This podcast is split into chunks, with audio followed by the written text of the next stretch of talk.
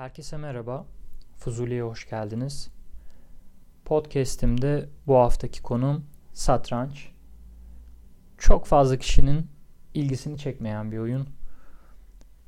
Podcast'te de başlığı görüp birçok arkadaş tıklamamış bile olabilir. Ama dinleyenlerle şöyle güzel, belki biraz daha kısa bir podcast yapacağız. Tavla, satranç ve Go'dan bahsedeceğiz. Sonra tekrar satranca döneceğiz. Tavla demişken tavlayla başlayalım. Neredeyse 5000 yıllık bir oyun Mezopotamya'da çıkıyor tabii ki tahmin edeceğiniz üzere. Farslar yani Persler diğer tabirle yani Acemler 6'şar hane 12 aya tekabül ediyor. 12 bir karşıda 12 daha var. 24 bu 24 saate tekabül ediyor. 15'er pul 30 gün ediyor. Açık ve koyu olması gece ve gündüzü. Bunun çıkış hikayesi enteresan. Şöyle bir rivayet var. Hindistan'dan o zamanın artık onlara ne deniyor rajası mı kralı mı vesaire neyse satranç gönderiyor İran'a. Onlarda da Chaturanga diye geçiyor satranç. İran'a geldiğinde de satranç oluyor. Orada gönderiyor ve diyor ki bu bilgelerin oyunu. Sen bunu al, öğren, iyice bilgeleş. Böyle biraz da artistik yapıyor. Diyor ki hayatta kim daha çok düşünür, kim daha iyi bilir, kim daha ileriyi görürse o kazanır. İşte hayat budur diyor. Bir kağıda sarıyor bu notu. Ondan sonra alıyor İran Şahı'nın eline veriyor. Bu adam da diyor ki ya bizim buna bir cevap vermemiz lazım. Sen şöyle şöyle bir oyun icat et. Hemen tavlayı yapıyorlar işte bunlar. Ve aynı yazdığı notu yazıyor. Altına da diyor ki ama hayat biraz da şanstır, kader, kısmettir. İşte hayat budur diyor. Böyle veriyor, gönderiyor oyunu da. Bu güzel bir hikaye çünkü aslında 3 oyunun doğasını tanımlıyor. Go'yu da ekleyeceğim şimdi. Deniyor ki tavla insanın kaderle imtihanı, satranç başkasıyla imtihanı, Go da kendiyle imtihanıdır. Doğru bence. Ee, çokça satranç oynadım. Zaten günlük tavla oynuyoruz ara ara. Go'da okuldayken kursuna gittim. Biraz başladım, oynadım. Benim izlenimim de bu yönde. Çok güzel tanımlamışlar 3 oyunu. Çünkü tavlada ne kadar iyi olursanız olun biliyorsunuz ki şans faktörü her zaman devrede. Hayatı da çok güzel anlatıyor. Uğraşın, çabalayın, boşlamayın. Ama bazı şeylerde kadar kısmet şans yani diyor. Satrançta da biliyorsunuz karşıyla bir savaş var. Bir hiyerarşi var taşlar arasında. Bu da yine çıktığı yeri çok iyi anlatıyor. Hindistan'daki kast sistemi, sürekli bir mücadele, işte terfi etme çabası, piyonlar dönüşmeye çalışıyor. E, bu arada oyun Avrupa'ya taşınıyor Bizans'la 11. yüzyılda. Orada da modern versiyonuna evriliyor. Ama aynı hiyerarşik yapı, mücadele, savaş, yıkım kazanmak için karşıyı devirmen gerekiyor kralı. Satrançta da var. Yani satranç kişinin başkasıyla imtihanı. Ama Go bambaşka bir yerde. Go'da çünkü olay o tahta üstünde boş başlıyor. Yani hayata yeni başlıyorsun. Bir alan iddia etmek, orada kendini yaratmaya çalışmak, orada tutunmaya çalışmak, hayatta kalmaya çalışmak. iki kişinin bulunduğu tahtada kendi alanlarını yaratmaya, işte kendi karakterini şekillendirmeye çalışması, bir arada var olmaya çalışması. Aslında tahtanın sonunda hiçbir şey, oyunun sonunda e, hiçbir şey yıkılmıyor, dağılmıyor, bitmiyor. Sonunda ortaya iki tane kişi çıkıyor. Birinin alanı, karakteri, gücü e, diğerinden daha büyük ve o kazanıyor.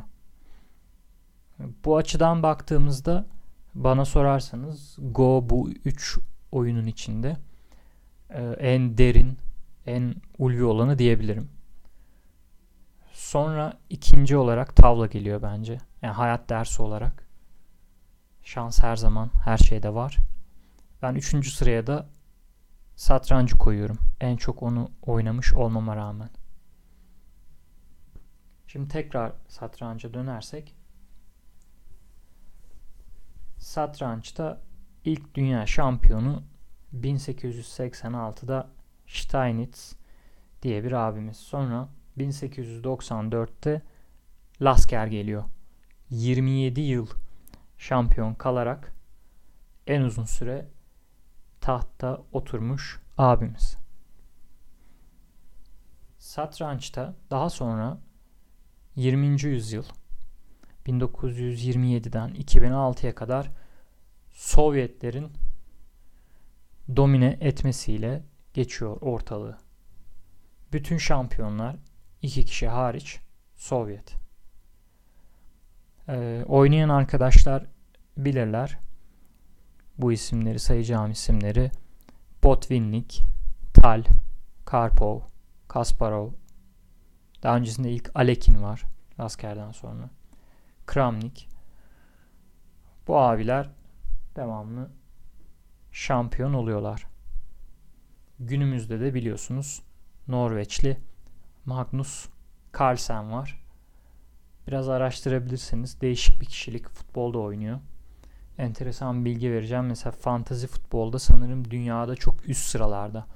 Norveç'te garip bir şekilde herkes Premier Lig izliyormuş. E, Premier Lig'i takip ediyorlar. Bir yandan da fantazi futbol oynuyorlar. Magnus da bunlardan biri ve e, çok iyiymiş fantazi futbolda. Acaba neden? Şimdi Lasker'den sonra 15 yılla ikinci en uzun süreli şampiyon Kasparov abimiz. Kasparov'u satranç oynamayanlar da iyi bilirler.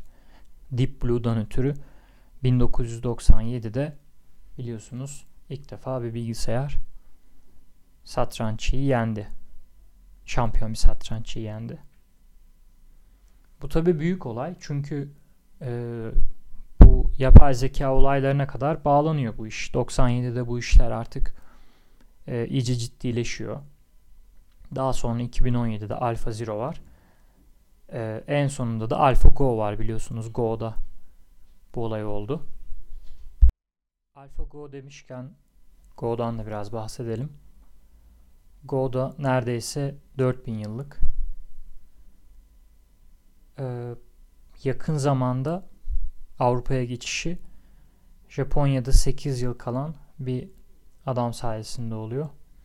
Sonra 1880'lerde Go ile ilgili detaylı açıklayıcı bir kitap, bir manuel yazıyor. Kılavuz.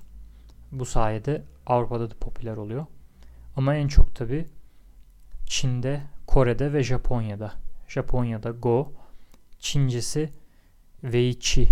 Weichi mi deniyor, Weiki mi bilmiyorum ama Kore'de de Baduk deniyor. Mesela Kore'de neredeyse toplumun %10'u yani her 10 kişiden biri Go oynuyor. Yani bizde esamesi bile bilinmiyor bu oyunun ama çok popüler yani uzak doğuda. Çin'de keza 1600'lerde e, insanların kaligrafi, resim, müzik ve go bilmesi gerekiyor. O derece önemli yani. Hani bir centilmenlik kuralları falan var ya adab-ı muaşeret vesaire. İşte saraylıları da eğitiyorlar ya bizde Osmanlı'da. Çeşitli şeyler öğreniyorlar.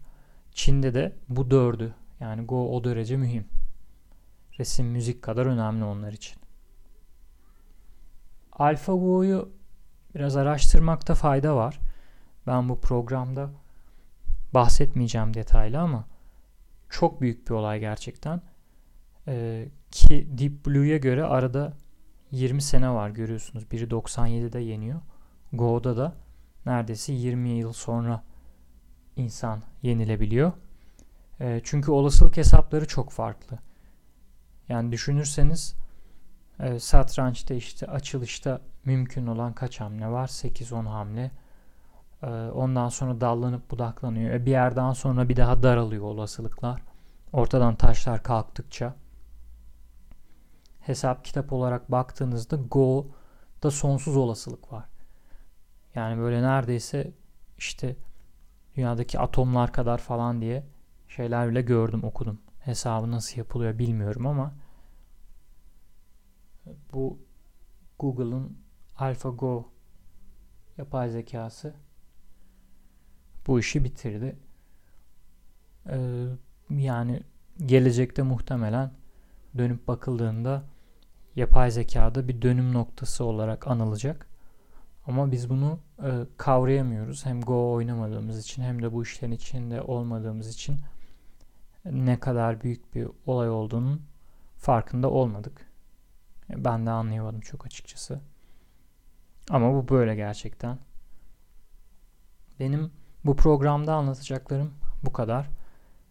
Nispeten daha kısa bir podcast oldu dediğim gibi. Ama umarım beğenmişsinizdir. Yani bu programın sonunda size bir el satranç oynatabildiysem ne mutlu bana. Bir sonraki programda görüşmek üzere. Kendinize iyi bakın.